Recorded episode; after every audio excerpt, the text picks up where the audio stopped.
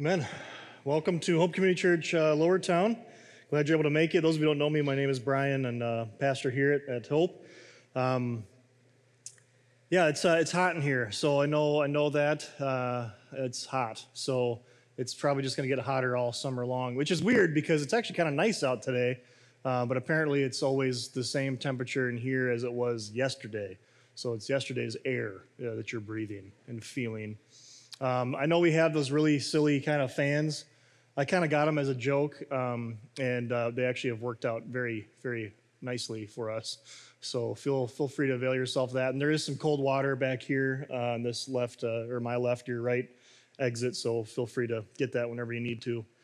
Um, yeah. So have you ever been given an impossible task? Um, I there was there's one thing that I was thinking of in particular that that came to my mind um, back when I was. Uh, in uh, let's see, in between high school and college, I worked at this camp. I told a couple stories from that camp, I know, last week or two weeks ago, and and I was working at this camp, and I was a dishwasher. Okay, and so there it was this tiny room, but there was 1,300 campers that would come into this camp every every week, every you know. Right, so so I'm I'm washing dishes for 1,300 campers, and there was four of us, four full time people.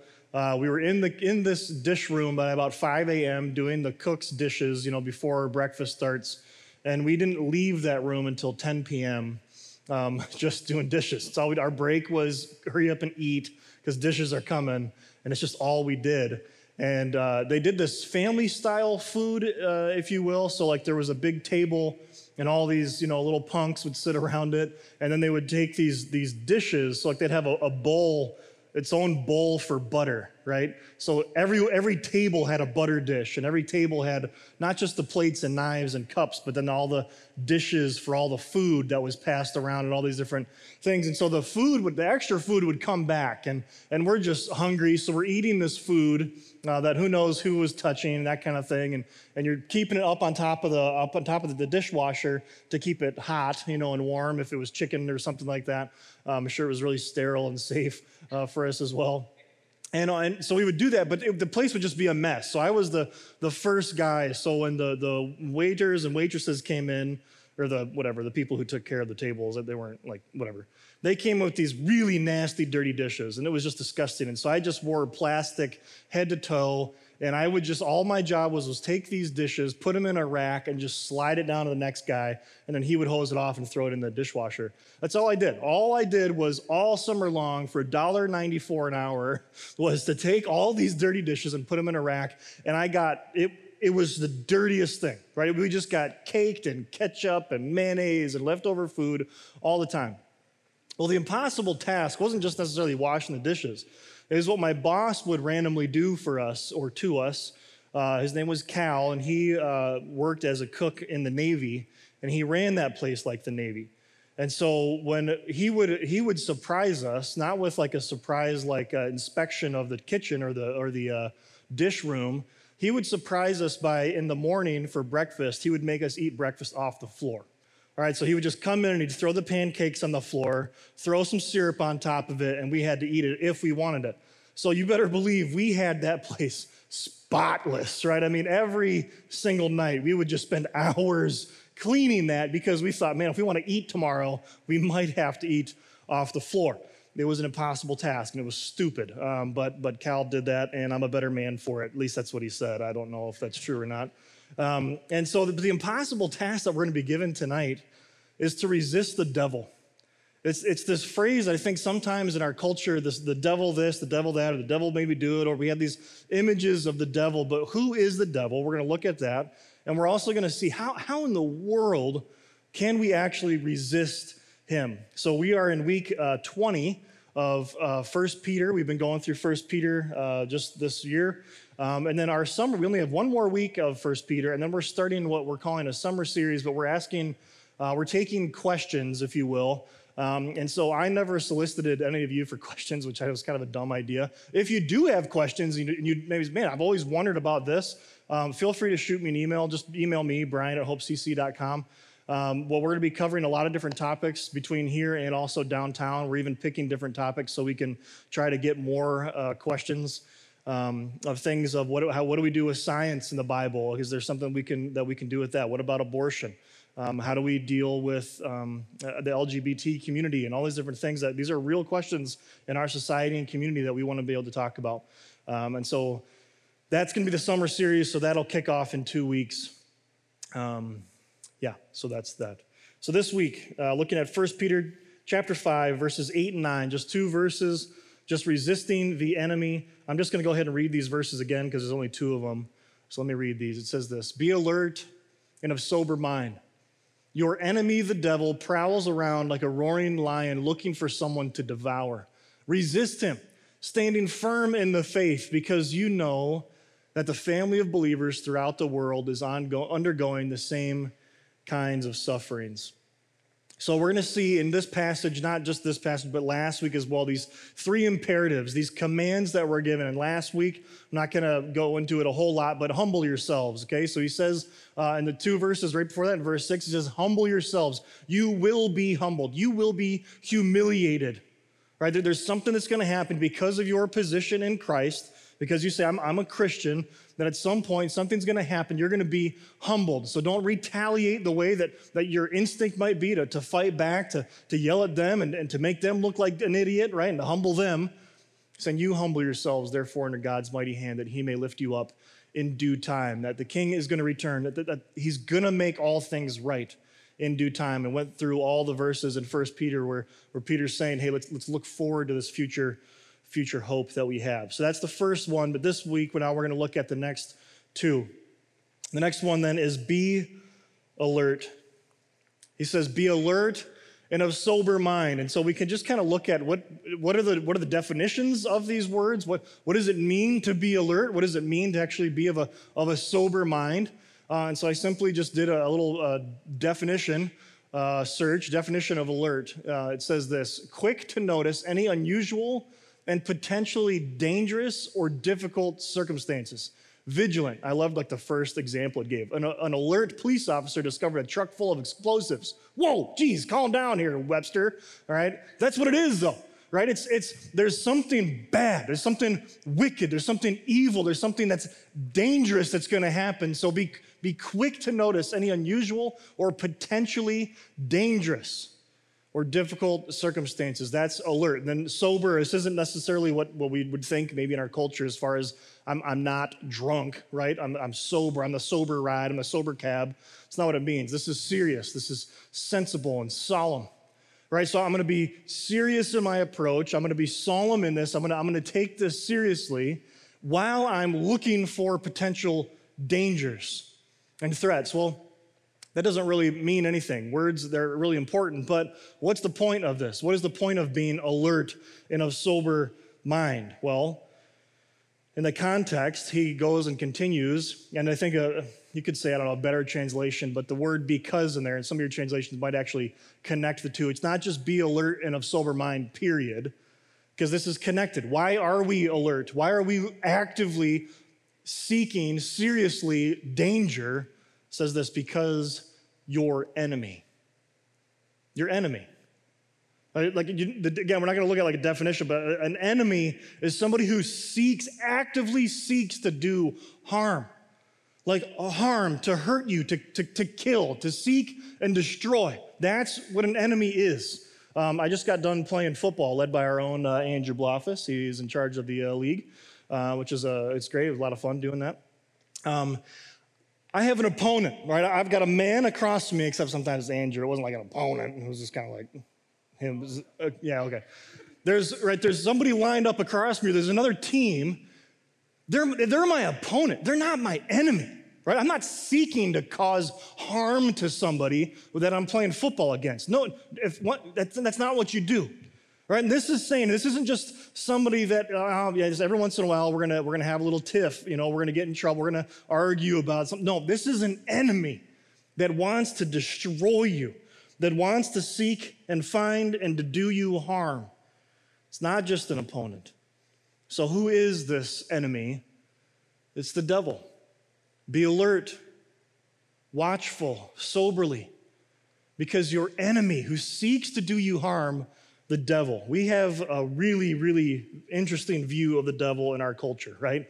Found this super weird image. Why, why, why, why is this a thing, right? I have never, People just have too much time on their hands, right? So you've got this really white Jesus with like a like a glued on beard.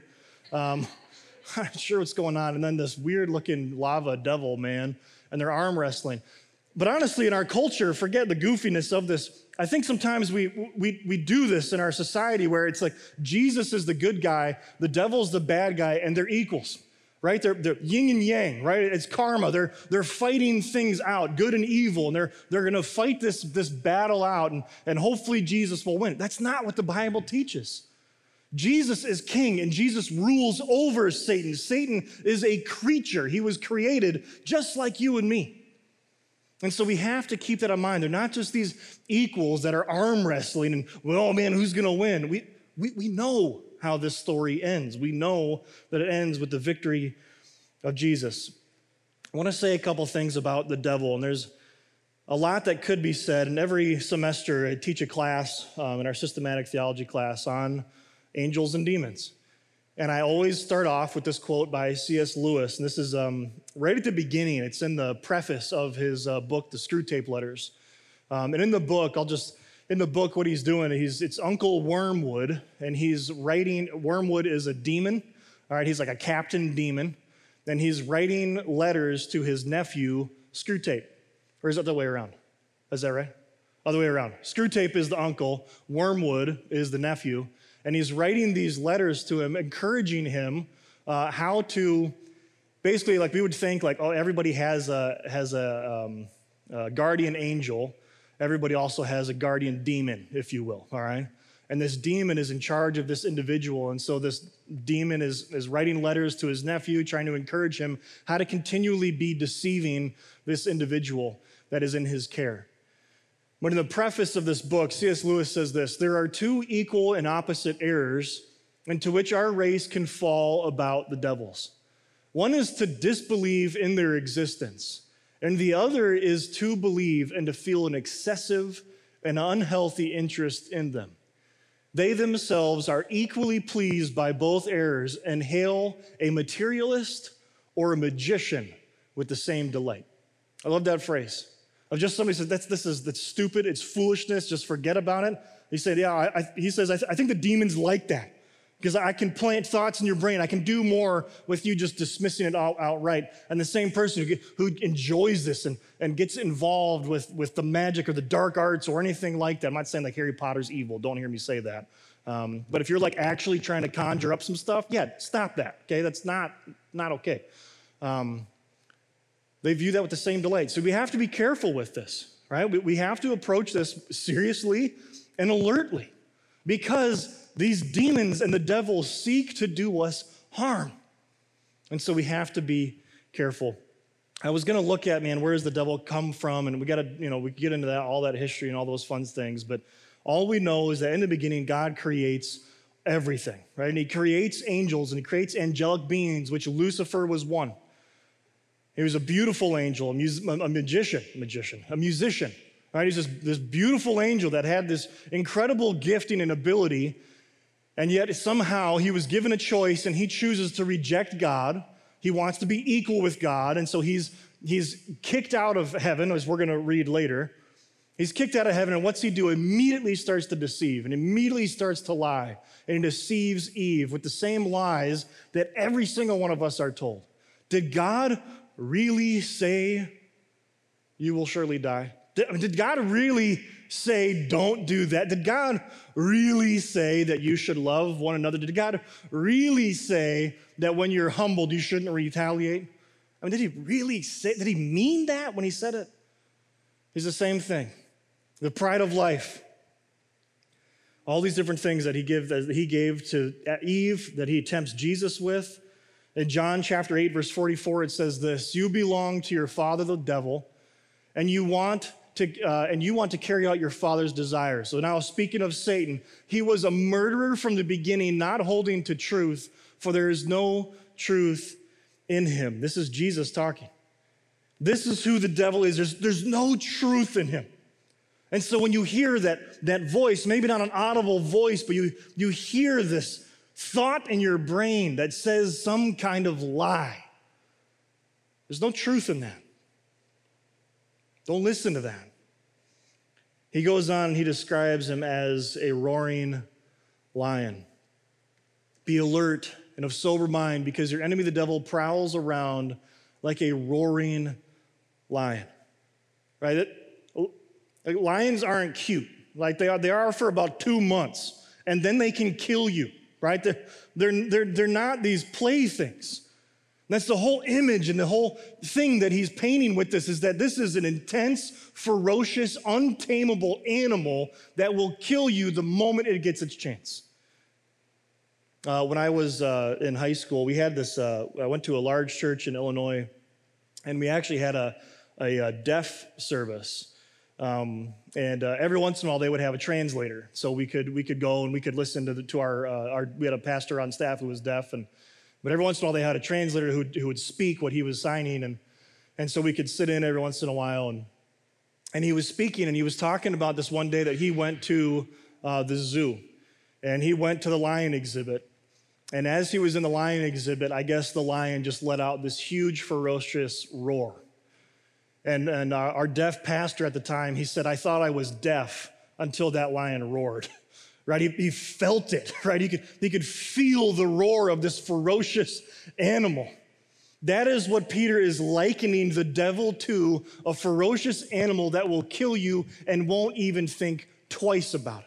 There's no sympathy, there's no empathy for you. Who's gonna miss you? Who are you abandoning? He's gonna kill you unapologetically. That's what he does. He is our enemy who seeks to do us harm, and he seeks, uh, like a roaring lion, looking for someone to devour.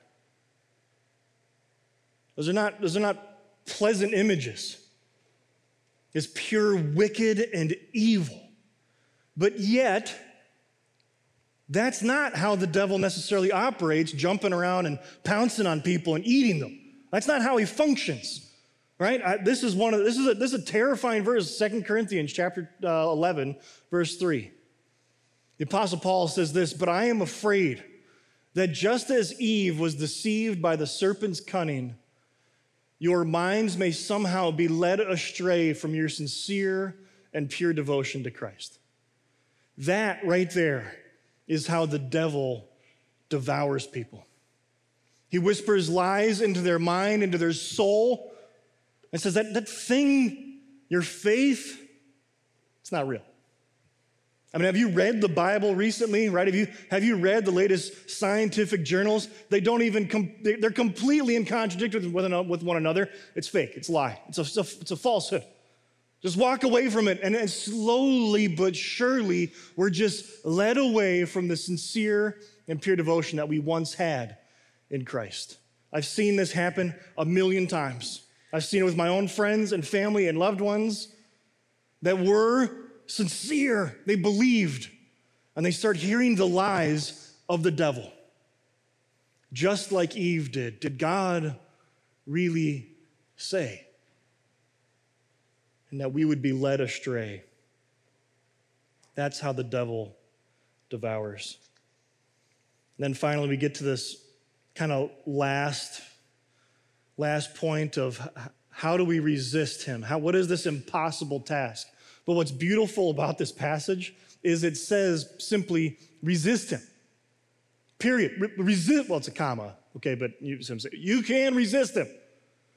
He doesn't say, hey, just, just do your best. I mean, you can try to fight him, but it's no, it's, there's no help. There's no, no point of this. He's saying, is as a command, as an imperative, resist the devil. Resist him, standing firm in the faith. I love that image of standing firm. The Apostle Paul uses the same imagery in his book in Ephesians when he's talking about the armor of God. Let me, let me just read these verses Ephesians 6 11 through 17. He says, Put on the full armor of God so that you can take, listen to how many times he says stand. So you can take your stand against the devil's schemes. For our struggle is not against flesh and blood. All right, I'm not, I'm not fighting some war uh, with some sword, right? This is, this is me mentally. I need to be prepared for what's about to happen in my battle with the devil. Our struggle is not against flesh and blood, but against the rulers and against authorities and against the powers of this dark world and against the spiritual forces of evil in the heavenly realms. That, that's who we're fighting. That's the devil that we're fighting. Therefore, put on the full armor of God so that when the day of evil comes, you may be able to stand your ground. And after you have done everything, to stand. Right? Says it a lot. I'm going to say it again. Stand firm then, with the belt of truth buckled around your waist, with the breastplate of righteousness in place, and with your feet fitted with the readiness that comes from the gospel of peace. Uh, in the King James, it says, gird your loins, uh, in case that's an easier translation for you. Uh, 16, in addition to all this, take up the shield of faith with which you can extinguish all the flaming arrows of the evil one. Take the helmet of salvation, the sword of the Spirit, which is the Word of God. That we take all these gifts and the, the armor that God gives us, and then this Word of God, this sword, and, and it's kind of cliche, but the sword is the only thing in this entire this list that can be used as an offensive weapon. Right? That when I want to fight the devil, what do I do? I quote scripture. I quote back to him the words of God that he just can't stand to hear. That's what Jesus did. Right? Think about that. When Jesus was being tempted in the wilderness by the devil, hey, Jesus, you're really hungry. Turn those rocks into stone. Think about this. Jesus could have said anything, and it would have been scripture. Right? I mean, he's God, right? I mean, he could have said anything he wanted to tell the devil to go away, and he doesn't. He quotes scripture. And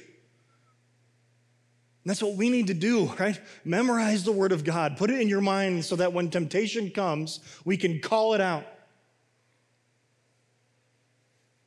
That is the word of God. And as we look at this, he then says, Resist him, standing firm in the faith, because you know that the family of believers that there is something about doing this together that allows us to stand firm in the faith.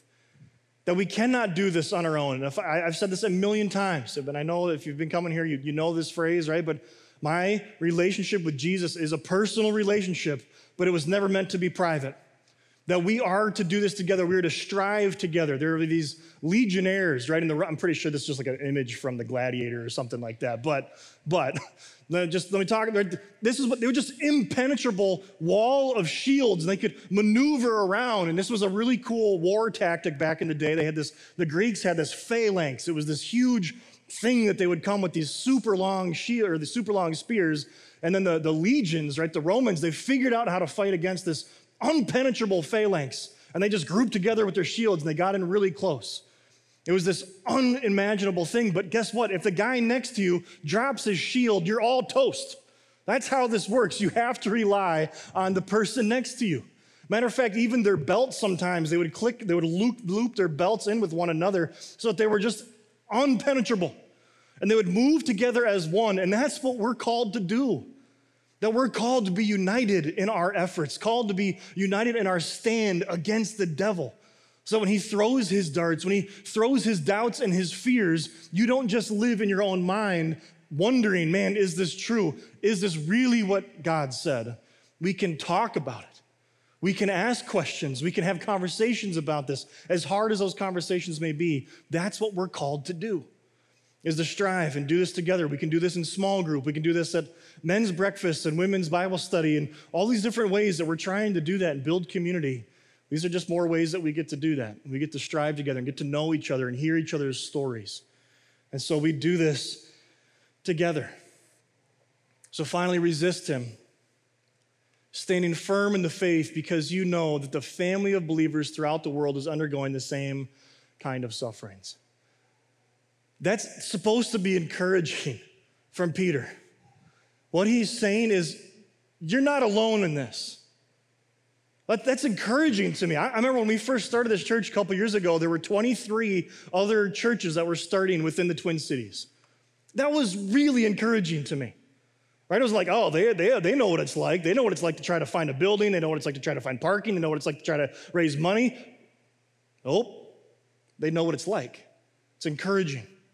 And so, even now to this, when we read this, to say, man, we, we can resist them because we have so many people who have resisted the devil in the past, and we can look to that great cloud of witnesses that surround us, and we can look to their example and we can pray for those individuals who are actually suffering blatant persecution because they're Christians. And if they can do it, then I believe we can too. Finally, I want to end with just looking at this idea of victory in Jesus. Um, when I played football in college, we were terrible.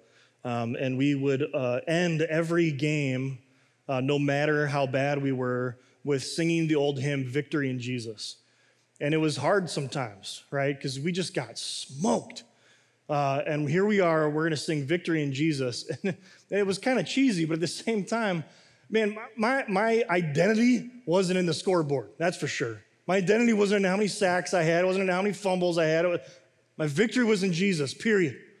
He won, and that's what matters. And so I want to read this really cool story in Revelation chapter 12. It might not be a very familiar passage, um, but it's one that I think it just screams that Jesus has won the victory. That when the Bible says stand firm, you actually can stand firm because we worship a Savior who's alive and who is one. Period. Book of Revelation can be uh, sometimes difficult to understand, but just keep this in mind. It's apocalyptic literature. Um, it's, it's telling, it's looking at some different stories, whether it's historical mixed with a little bit of future, all these different things, but it's just using very fanciful language to really teach a simple truth. So don't get bogged down in some of the details. Just know Jesus wins this victory. So in Revelation chapter 12, I'm going to read the whole chapter, so just bear with me as I read this. It says, Great sign appeared in heaven a woman clothed with the sun and with the moon under her feet and the crown of 12 stars on her head. This woman in this, there, there's going to be different things that are represented. Uh, the Satan is, is this dragon that we're going to see. But this woman is going to give birth to a child. And this woman, as we look at it, is, is going to be Israel, all right, the nation of Israel. Uh, and this child that is going to be born is going to be Jesus. So let me, let me read this. A great sign appeared in heaven, and a woman clothed with the sun and with the moon under her feet and a crown of 12 stars on her head. She was pregnant and cried out in pain as she was about to give birth. Then another sign appeared in heaven an enormous red dragon with seven heads and ten horns and seven crowns on its head. And its tail swept a third of the stars out of the sky and flung them to the earth. This is Satan's fall out of heaven as he takes a third of the demons with him. So the dragon stood in front of the woman who is about to give birth so that it might devour her child the moment he was born, right? Not a pleasant image. That's Satan. And she gave birth to a son, a male child, who will rule the nations with an iron scepter. And her child was snatched up to God and to his throne. As we look at this dragon waiting for the birth of Jesus, waiting for the birth of the Messiah, the devil knows the story, right? He, he knows what's going to happen. He knows his days are numbered, as this passage is even going to say. He knows it. So he says, I'm going to try to destroy this child because this child is going to crush my head. He's going to kill me. He's going to destroy me, so I must destroy it. I must destroy this Jesus. And we see that with King Herod as he goes and tries to kill every child who's two and under that are in Bethlehem. But Jesus is snatched up, he ascends into heaven. He wins the victory. He goes to God and to his throne. And the woman fled into the wilderness to a place prepared for her by God, where she might be taken care of for 1,260 days, a really long time. Then war broke out in heaven. Michael and his angels fought against the dragon. You want to talk about equals who are arch enemies? It's Michael and the devil, not Jesus and the devil. Michael and the devil fight a lot. And the dragon and his angels fought back but he was not strong enough. And they lost their place in heaven. The dragon was hurled down, that ancient serpent called the devil or Satan, who leads the whole world astray. He was hurled to the earth and his angels with him. Then I heard a loud voice in heaven say, Now have come the salvation and the power and the kingdom of God and the authority of his Messiah. For the accuser of our brothers and sisters who accuses them before God day and night has been hurled down and triumphed over him by the blood of the Lamb. Do you, do you hear that? The, the accuser, Satan, That when he was at one point allowed into the presence of God, and he would say, Hey, you see that individual? You see what they're doing? You, you think they're a follower of you? He's been cast out, he's been kicked out of heaven, and he can't accuse you. And when he accuses you, he says, Hey, do you see what Pastor, Pastor Brian's doing right now? And you know what Jesus says? Ah, you don't get to call him out anymore. You only can point at me. And I'm okay, because I'm God. That's the triumph that he's given us. They triumphed over him by the blood of the Lamb and by the word of their testimony. And they did not love their lives so much as to shrink from death, right? Listen, death has nothing on me. For me to live as Christ and to die is gain because of what Jesus has accomplished. Therefore, rejoice, you heavens, and you who dwell in them. But woe to the earth and to the sea, because the devil has gone down to you. He is filled with fury. That's us now, because he knows that his time is short. He knows that when Jesus won the victory, when he shed his blood for my sins and for your sins, his days were numbered. And when the dragon saw that he had been hurled onto the earth, he pursued the woman who had given birth to that male child. And the woman was given two wings of a great eagle, and so she might fly to a place prepared for her in the wilderness where she would be taken care of for a time, times, and half a time out of the serpent's reach. Then from his mouth, the serpent spewed water like a river to overtake the woman and sweep her away with the torrent. But the earth helped the woman by opening its mouth and swallowed the river that the dragon had spewed out of his mouth. And the dragon was enraged at the woman and kept off to wage war against the rest of her offspring, the church. Those who keep God's commands and hold fast to their testimony about Jesus. That what the Bible teaches that those of us who stand firm against the devil, that stand fast, that, that fight and resist temptation and sin, the devil's coming for you. That's what it means. But the beautiful thing about it is our testimonies in Jesus that he's won the victory, that Satan can't accuse me because Jesus has already won. So, in gospel application, first and foremost, Jesus won the victory. He's won. He's seated on a throne in power and authority. Jesus has won the victory. Are we being alert? Are you alert? Do, do you take things for granted? Do you just assume, oh, that's just that's just me? Have you ever once stopped to think, is there some kind of spiritual warfare happening here? Can you should you be proclaiming some scripture and some, some words from God to say, get out of here, devil, because you got nothing. Your days are numbered no matter what you do. Are we alert? And are you standing firm with fellow believers? There's a, a meme, I think I said this a couple weeks ago, but so the question was asked Is it possible to be a, a Christian and not go to church? And the answer that was given was yeah, the same way a zebra is still a zebra when it's being eaten by a lion apart from the herd. Listen, are you standing firm with fellow believers? When you try to do this on your own, it's easy pickings because he is a predator and he seeks to kill and destroy and lead us astray and tempt us the same way that Eve was tempted and put that question in our mind Does God, did God really say? Well, what we know God really did say is that your sins are forgiven. That when Jesus said, Come to me, all who are weary, and I will give you rest. I am the way, the truth, the life, and no man comes to the Father except by me and except through me. And so we, he shed his blood for us and he, he broke his body for us so that those of us who would bow the knee to King Jesus would say, Yes, I want to be with you. And he did that for us so that we can have eternity with him in glory. So, as we've taken these elements, all I would ask is that you're a follower of Jesus and the juice just represents the blood of Christ that was shed for us, and the, and the bread that represents the body of Christ that was broken. There's a, a gluten free option on this side if that's a dietary need for you. And I would ask that you're a follower of Jesus. You don't need to be a member of this church or any church for that matter. And maybe you've never taken communion before. Maybe you've never said, Man, I've never followed Jesus. I didn't, I didn't realize he won the victory already. Maybe tonight could be the first night. Will you bow your heads and pray with me as we sing, as we rejoice, as we partake of this sacrificial meal that Jesus instituted thousands of years ago. Heavenly Father, thank you for this passage that we have been given tonight from 1 Peter.